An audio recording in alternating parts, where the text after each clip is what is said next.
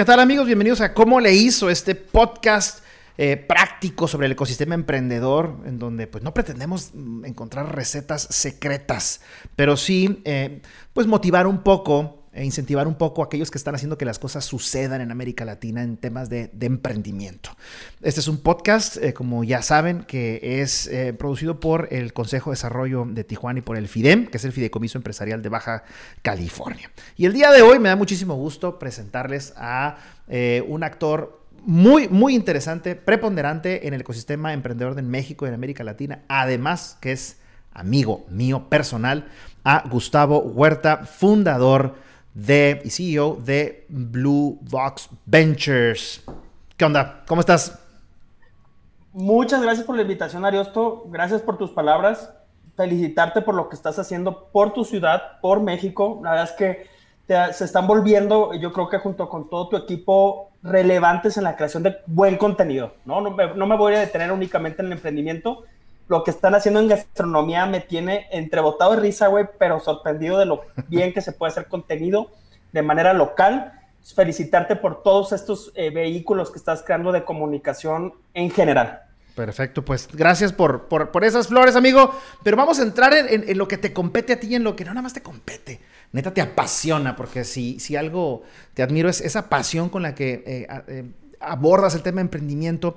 Y como bien sabes, este podcast va dirigido a todos aquellos que están haciendo cosas en, en muchas partes de México, en, en América Latina. Hay gente que está con entusiasmo organizándose, están intentando pues despertar esto que después, sobre todo después de esta pandemia, pues vamos a necesitar, que son emprendimientos, emprendimientos de calidad, con este, generadores de, de valor, etcétera, etcétera. Así que para empezar, digo, no, no hay mejor forma de presentarnos que cuando uno se presenta. Platícame un poquito, así muy rápido, primero, ¿quién eres y qué haces, Bato?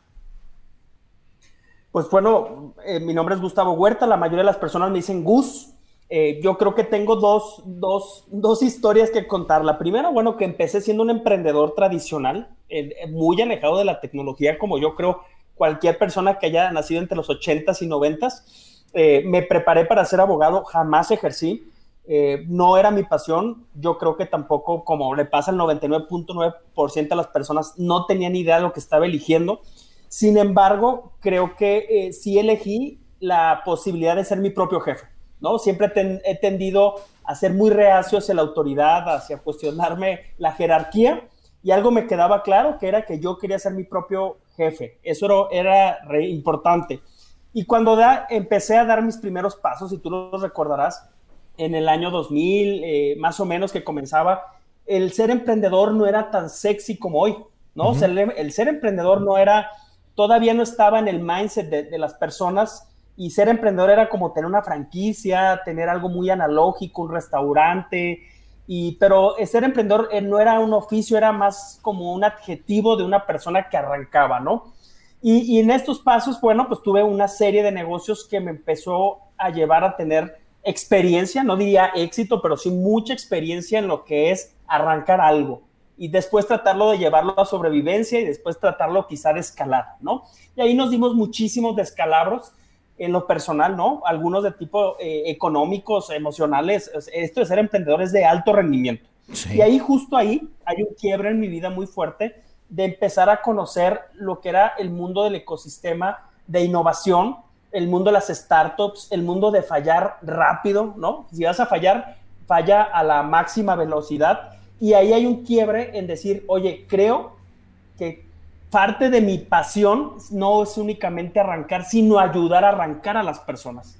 Eh, y comenzamos con esta idea muy etérea de lo que hoy es Blue Box, que comenzó siendo un vehículo, llámenle incubadora, llámenle aceleradora, consultora, enfocados, y te estoy hablando del año dos mil diez, dos mil once, para ayudar a emprendedores. ¿Cómo? La verdad, si tenía, oye, tenía una receta secreta y no, no sabía cómo, pero sí sabía que podíamos ayudar a impulsar eh, primero nuestra región, y después, evidentemente, las cosas fueron bien y empezar a ayudar a emprendedores en América Latina, ¿no? Entonces, hoy lo que hago y dedico todos mis esfuerzos es ayudar a emprendedores, no de lo que esto que hablábamos de los gurús y de coaching. Sí. Estamos muy alejados de esto, o sea, de una manera muy técnica.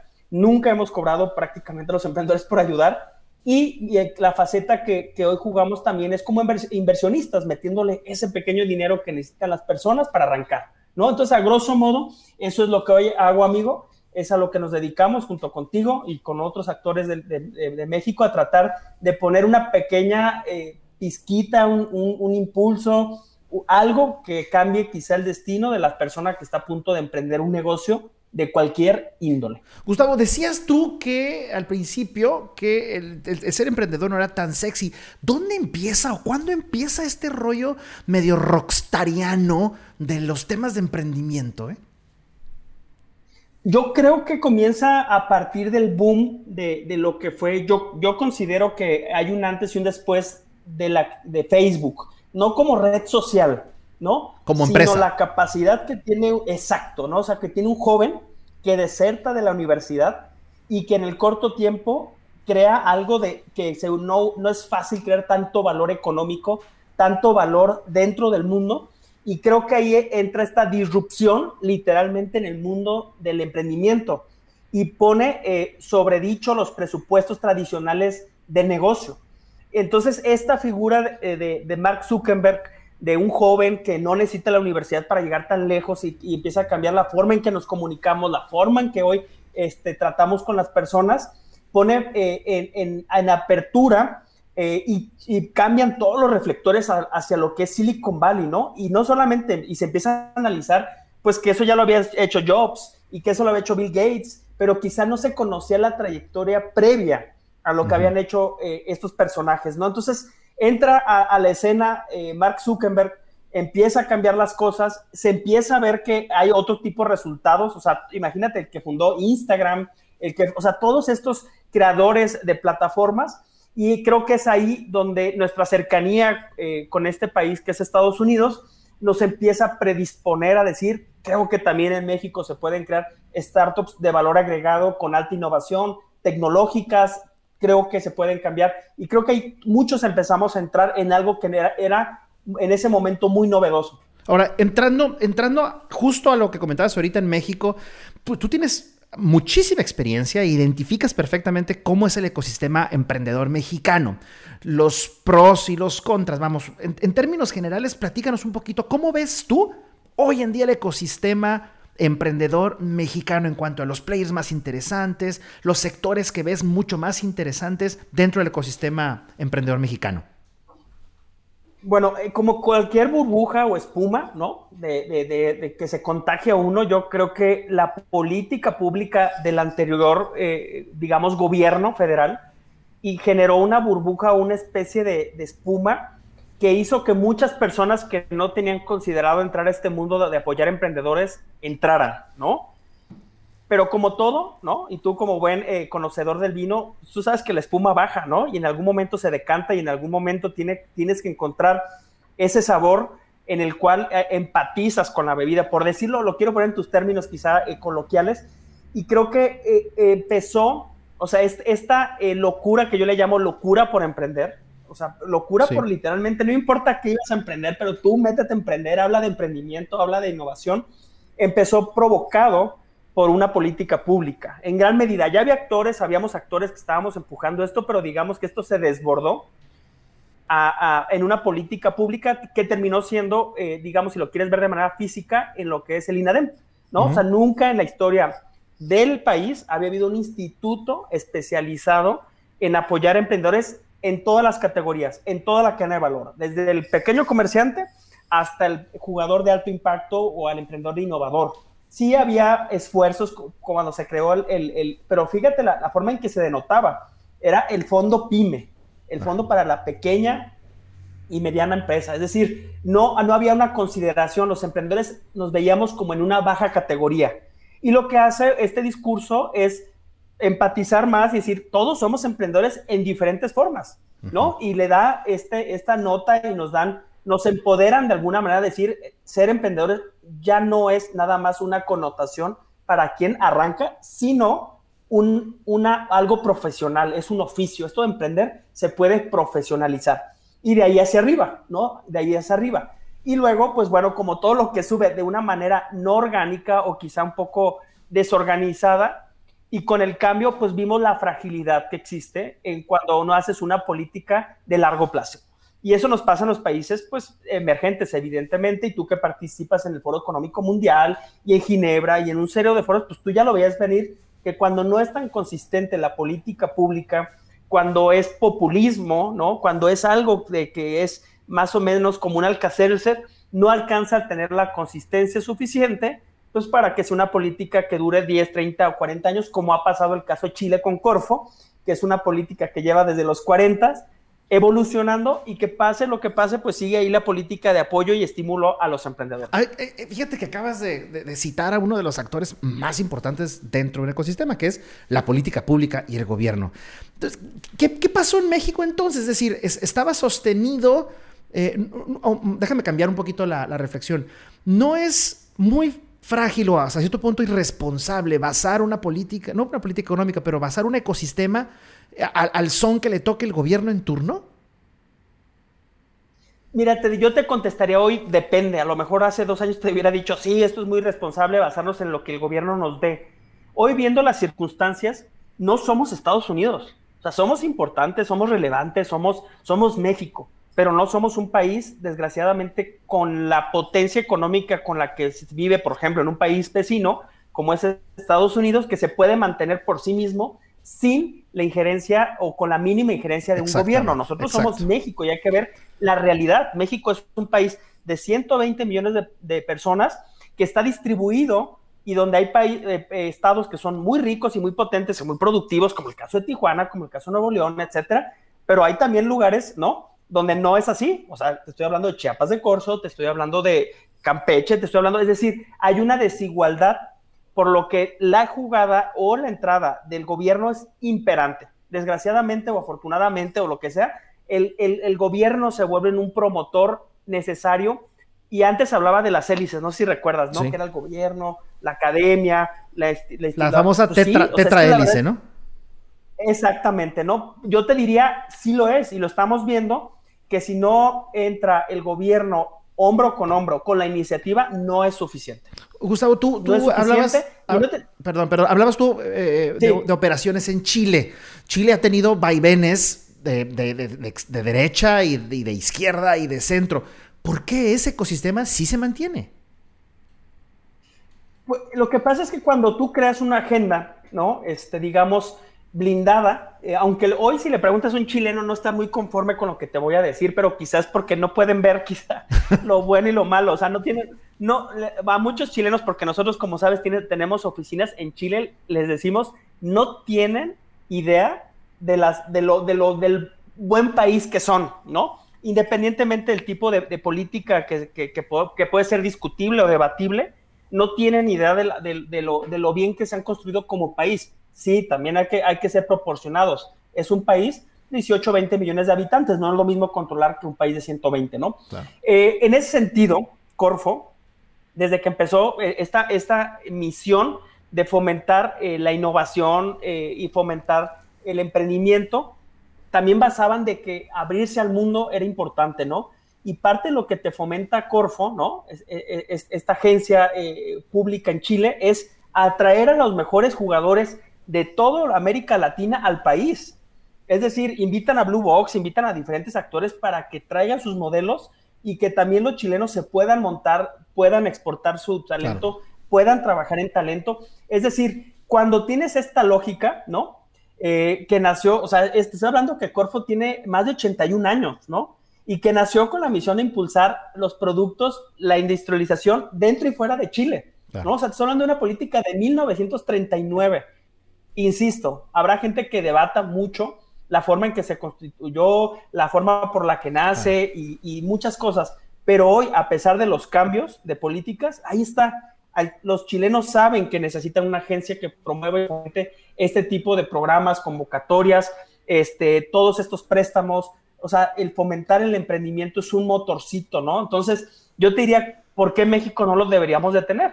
Sí, con los, con los mejores aprendizajes, sí, sin corrupción, sí, con muchas cosas, pero bueno, en un país, insisto, latinoamericano, es indispensable la jugada de la entrada del gobierno a este ecosistema. De acuerdo, de acuerdo. Gustavo, este podcast, como ya sabes, es para ayudar a otros a fortalecer a sus ecosistemas y conocer, conocer buenas o mejores prácticas. Blue Box es un actor relevante en México y ya lo es en América Latina. Platícanos algún par de actividades que tu organización, que Blue Box, hace en México y en América Latina y que pudiera a otros inspirar, copiarse, vale, ¿no? Emular, mejorar inclusive para fortalecer y seguir nutriendo los ecosistemas emprendedores locales.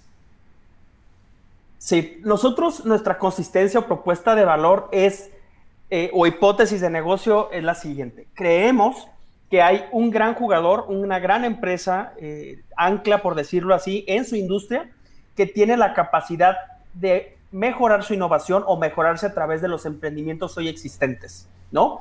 Esa es nuestra hipótesis con la que nacimos o hemos mejorado nuestro negocio. Es decir, un Bimbo, una Bimbev, un Sigma, un Siemens, un Bayer. Un, imagínate la empresa grande que tiene esa necesidad de moverse más rápido, que sabe que, que, que existen tres o cuatro emprendedores retando su industria, y lejos de verlos como competidores, lo que trata de fomentar o crear Blue Box es un bridge, un puente entre esa gran empresa, entre esos emprendedores que tienen una propuesta de valor y se complementan ambos, ¿no? ¿Y cómo se complementan? Se complementan desde que el emprendedor se vuelve parte de su cadena de valor como proveedor, cuando el corporativo le da un incentivo, ya sea un estímulo free equity, por decirlo así, por eh, colaborar con ellos, cuando recibe inversión este emprendedor por parte de esta gran empresa o, o se queda dentro, eh, dentro de un sistema de proveeduría donde le permite escalar a través de, de, esta, de esta gran empresa sus servicios,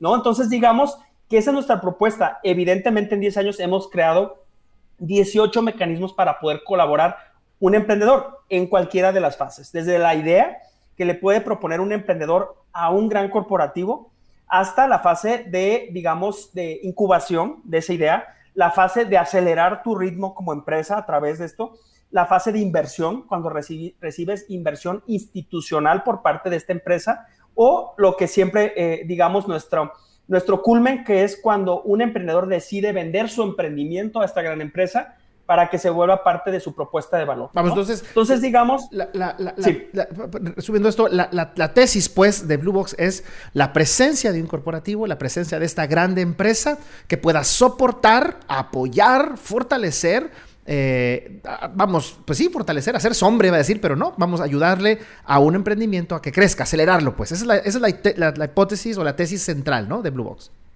Es correcto. Y existen, y insisto, existen muchas formas. Hemos, creamos aceleradoras corporativas, sí, ¿no? Donde escogemos emprendedores para acelerar su ritmo y acelerar el ritmo de la, de la, de la, de la gran corporación, pero también hacemos hackathons, pero también hacemos procesos de consultoría de innovación abierta. Es decir, hemos descubierto que no hay una sola respuesta a cómo se crea esta colaboración, ¿no? Y se hace una simbiosis hermosa. No es para todo tipo de emprendimiento, es evidente, pero se hace una, cuando ves a este Goliat queriendo competir con el pequeño que se mueve ágil y que se mueve flexible y que cuida la caja de una manera eh, espectacular, pero también el que tiene, el, el David, que tiene que, que fortalecerse, que no es institucional, que no tiene quizá el respaldo del grande para poder vender más, que eso es también uno de los grandes dones que se tienen cuando trabajas con un grande. Hay veces que tu, produ- tu, produ- tu producto no escala porque no tienes eh, la insignia del primero que confió en ti, ¿no? O sea, no tienes quizá esas credenciales. Y el colaborar a través de estos mecanismos te permite más fácil poder vender tus productos en, otras, en otros canales. Es decir, te traen, traen muchas bondades.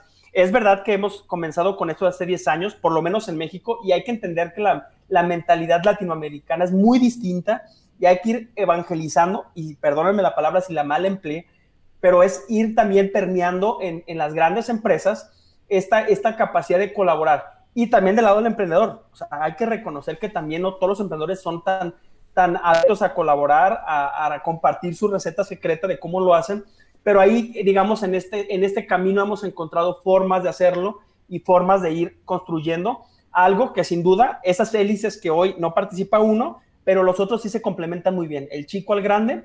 Y eventualmente creo que también se ha rezagado un poco la academia, pero eventualmente también entrarán en esta disputa o en este mecanismo de colaboración. Gustavo, eh, no todo es miel sobre hojuelas. Eh, y, y, y definitivamente los ecosistemas son completamente distintos eh, en cada uno de los países. Una pregunta concreta, ¿cuáles son los retos o problemas más importantes que crees que México o el ecosistema mexicano está enfrentando ahorita? Uy, yo creo que el, el hoy se empieza, no lo pesaba, no lo percibía tan el inicio de, digamos, eh, y, y en verdad quiero ser lo más antipolítico posible, pero claro, si no lo, es, es, sería una mentira, no, o sea, tapar como el sol, ¿no? Creo que lo peor que le puede pasar a un país como México es darle poca certidumbre a un inversionista, ¿no? Y esto es peligroso porque finalmente si yo soy un inversionista que estoy poniendo mi dinero en riesgo en una fintech, pero yo empiezo a percibir que no hay un estado de derecho, que puedo cambiar las reglas, cada, eh, etcétera. O sea, es decir, eso es lo peor, lo peor que le puede pasar hoy a un México.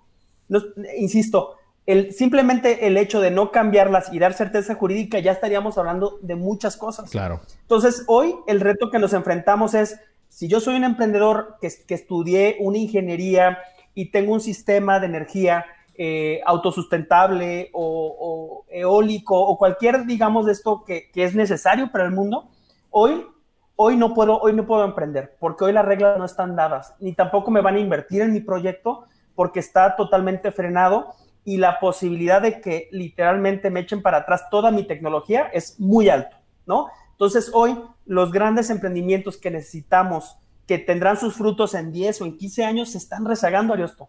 Claro. Estamos perdiendo un nivel de competitividad contra el mundo enorme.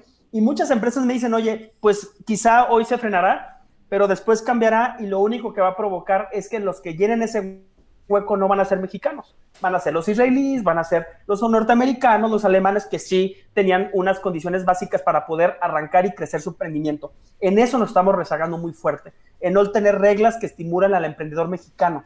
Porque el emprendedor de una u otra manera llegará de, otros, de otras latitudes. México es el mejor país en bono demográfico.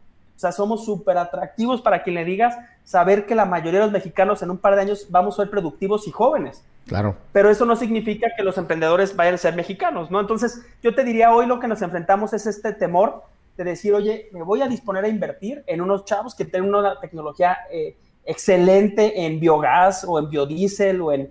En, en algo que ayude re realmente a impactar la huella del car de carbono en, en el sentido positivo, pues no puedo porque pues me lo pueden, o sea, puede ser contraproducente, ¿no? Me puedo meter en un problema incluso legal, por decirlo así. Y esto lo estamos viendo prácticamente en todas las esferas, en las esferas bancarias. Hoy arrancar una fintech, Ariosto, es carísimo. Sí. O sea, todos los, eh, esta ley beneficia únicamente a los que comenzaron antes de la ley fintech. Hoy comenzar...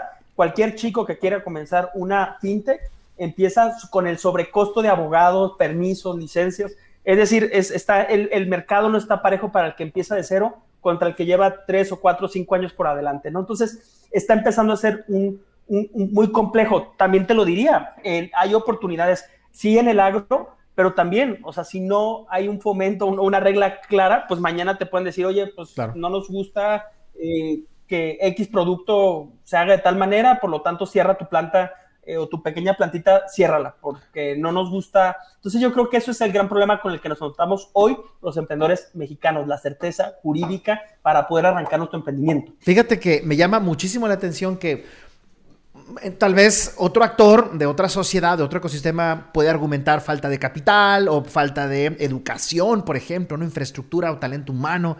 Y, y me llama la atención que antes, antes todo esto es certidumbre. Es decir, invierto, no invierto, hago, no hago, lo, me, me, me animo, no me animo.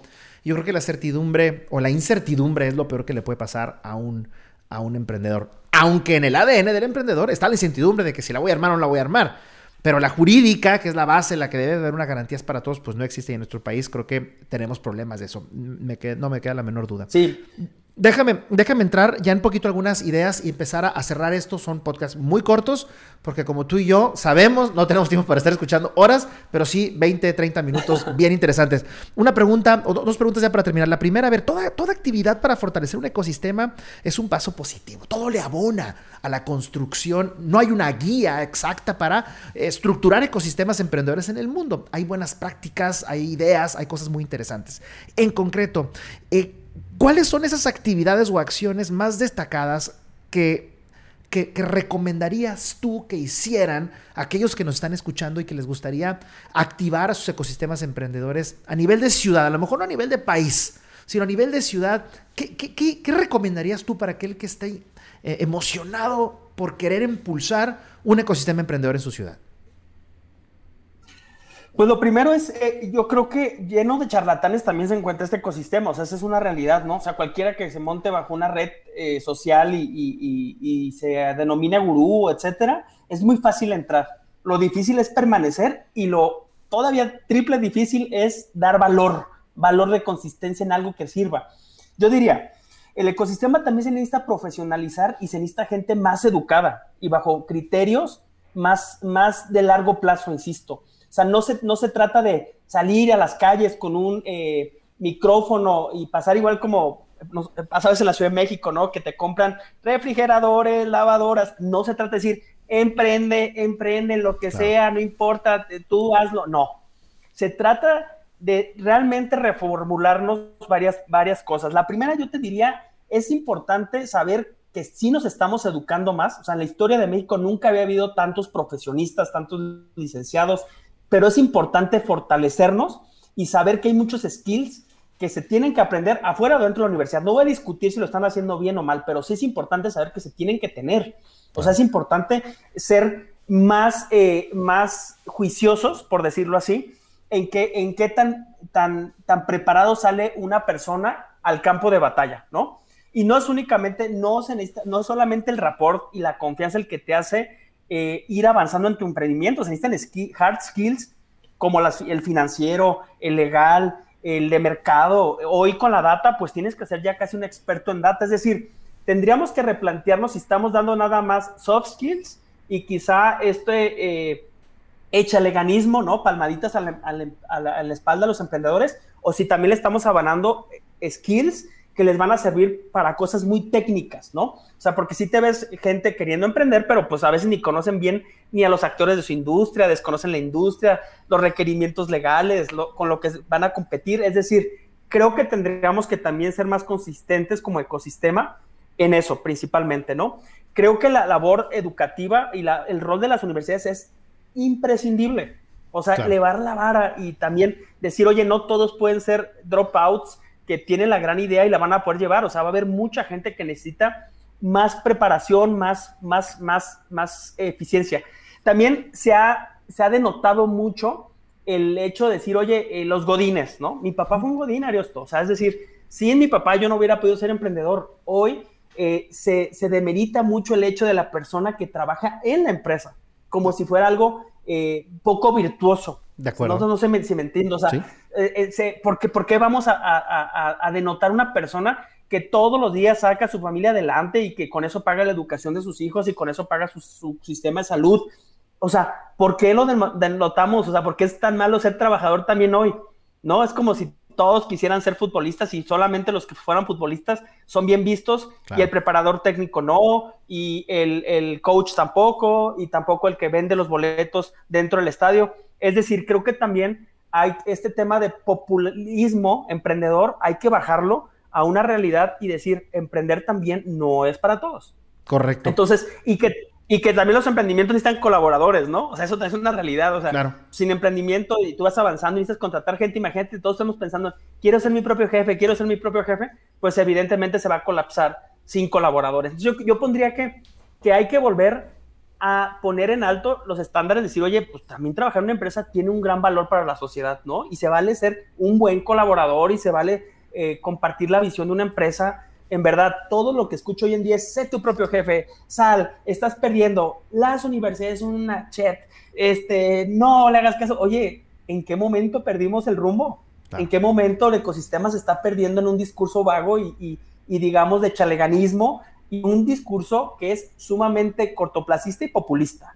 Co coincido, lo, coincido lo además, no hay, no hay empresas sin, no hay empresas sin, no hay trabajo sin emprendedor, ¿no? Ni, ni empresa sin trabajador, ¿no? Entonces es un binomio que coexiste y debe coexistir con toda la dignidad y toda la responsabilidad y todo lo que me comentas tú, y coincido contigo. Eh, pa para terminar, para terminar, Gustavo, si estas personas que nos estén escuchando, que quieren estructurar, que quieren aportar a su ecosistema emprendedor en su ciudad, eh, solos no van a hacerlo. Es decir, como dices tú, no van a andar saliendo, quiero emprendedores, y así no se logra esto.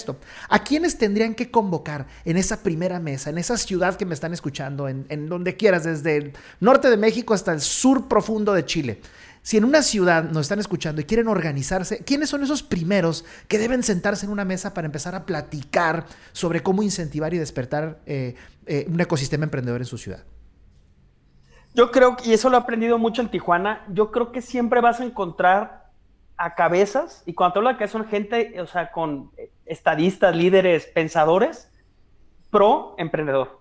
O sea, algo que, que, que disfruto mucho de colaborar en Tijuana es que te encuentras al tipo que es muy exitoso en términos económicos, en términos de prestigio, pero que está dispuesto a bajarse dos, dos, tres escalones y quemar tiempo en promover política pública, en participar en el C D T, en participar en la Coparmex. Es decir, hay mucha generosidad, y yo creo que esa, eso lo que tiene Tijuana es que así se formaron, ¿no? Es una, una ciudad que está hecha bajo, bajo la, el, el la, la tema de la colaboración y el tema. Sin embargo, pues yo creo que en otros, en otros estados eh, siempre existirán esas cabezas que son generosas, ¿no? Es decir, oye, pues a lo mejor este le puedo dedicar tiempo. Eh, es importante que sí comience con alguien relevante, ¿no? O sea, para llamar la atención de, de, del, del que genera la política pública, para el que llame la atención de la universidad, siempre es importante encontrar el dueño o, el, o la persona, digamos, el, el sponsorship adecuado. Y no me refiero para que le ponga lana, simplemente para que comience, digamos, el efecto de combustión. O sea, eso sí, yo, yo lo he visto muy eficiente cuando el empresario relevante de la, de la localidad se envuelve. En nuestro caso, yo diría que nuestra historia no se contaría sin, sin Épolis, claro, sin la familia Ramírez. Exactamente. O sea, se cuenta distinto. Sin ellos respaldando el proyecto, sin ellos contratándonos al principio, yo te diría, no existiríamos. Entonces, hay un, es importante, y en todas las ciudades de México hay una organización que se vuelve relevante.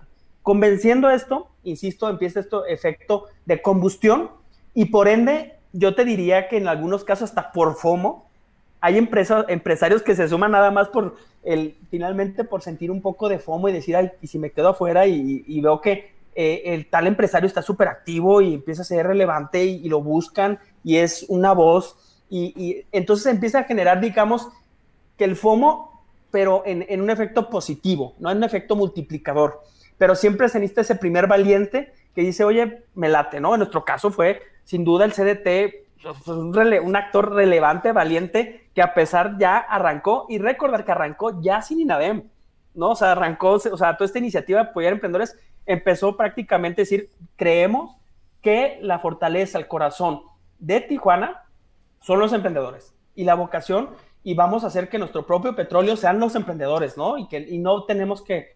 Tenemos que buscarlos y tenemos que educarlos mejor y tenemos que hacer role models, y hoy podemos encontrar los primeros frutos. Yo creo que ese es un modelo muy adecuado para muchos. Evidentemente Monterrey se cuece aparte, Guadalajara se cuece aparte, las ciudades grandes con cierta productividad tienen ya sus ecosistemas un poco más conformados, pero todavía es triste encontrarte ciudades después del centro del país que están lejanas de que tan solo comiencen los primeros destellos de, de generar un efecto multiplicador en el sentido de emprendimiento, ¿no? Entonces yo te diría, yo creo que hay mucho que también compartir del norte al sur. O sea, me encantaría que creo, y creo que ese también es la segunda fase de los ecosistemas un poco más maduros, es cómo traemos a esos empresarios de Tijuana a hablar con los emprendedores del sur y que les cuenten sus historias y que les, les, les cuenten lo que les ha costado construir esto, ¿no? Para que genere también este bonding, este, esta, esta empatía. Y creo, creo que eso, eso irá cortando la brecha, no va a ser de un día para otro, pero por lo menos ya genera estos efectos. Entonces, me perdí, pero respondiendo a tu pregunta, oye, si yo estoy literalmente en el sur del, del lugar más recóndito, yo comenzaría a traer estos primeros casos de, de, de éxito, digamos, del norte del país y empezarlos a traer a mi región y hablar con, con gente y decir, oye, ¿cómo lo hiciste tú, Ariosto? para empezar a conformar una, una digamos, pues un ecosistema con quien se habla, quiénes son los actores más relevantes, quiénes estorban, ¿no? Quiénes son, pues, parásitos para este ecosistema, contra qué nos vamos a enfrentar. Y creo que justo ahí, en, ese, en esa cámara de eco, ¿no?, que se habla en este debate de, de ideas, es donde podremos encontrar mucha sustancia. Pues lleno de tips, lleno de recomendaciones. Yo sé que, que esto, esto lo haces eh, consciente de tu experiencia. Yo te agradezco muchísimo. Te dije que este era un podcast corto. Yo te agradezco muchísimo que nos hayas regalado tu tiempo. Y a todos los que nos escuchan, eh, invitarlos a la próxima edición, la próxima semana, con un nuevo capítulo, con algún otro eh, actor eh, relevante, preponderante de los ecosistemas emprendedores en América Latina. De nuevo, muchísimas gracias a Gustavo Huerta, fundador y director general de Blue Box Ventures. Gustavo, un abrazo. Gracias, Ariosto. No lo dejes de hacer, aunque parezca que al principio es que puede ser como que si le hablas a la, a la nada, y la, no lo dejes de hacer. Todo lo que están haciendo, ¿no? Traer Fuckup Nights a Tijuana, tener un podcast, hablar de, sobre la gastronomía, no lo dejen de hacer. No tienes idea del valor que tiene en el paso del tiempo que personas como tú, de manera generosa, sin cobrar un peso, sin ganar un peso, sin monetizar, estén haciendo esta labor. Te lo prometo que va a tener muy buenos efectos en el paso del tiempo y generará también esta aspiración de muchas personas de generar buen contenido. Y bueno, pues reconocerte que eres un pionero en esto, no solamente en Tijuana, en el país. Desde que te conocí en la Coparmex, hablas de esto de manera genuina desde hace más de veinte, treinta años, ¿no? Entonces, pues reconocértelo, agradecértelo y pedirte ese favor, no lo dejes de hacer. Gracias, amigo. Nos vemos a la próxima a todos. Próxima semana. Hasta luego. Gracias. Bye, bye. ¿Cómo le hizo? Es un podcast gracias al Consejo de Desarrollo de Tijuana a través de recursos del FIDEM. El C D T es una institución privada sin fines de lucro que tiene como objetivo la planeación y ejecución de proyectos para elevar el desarrollo económico y social de Tijuana. El FIDEM es el Fideicomiso Empresarial del Estado de Baja California, que es un instrumento público para impulsar proyectos e iniciativas en seguridad pública, educación y desarrollo económico.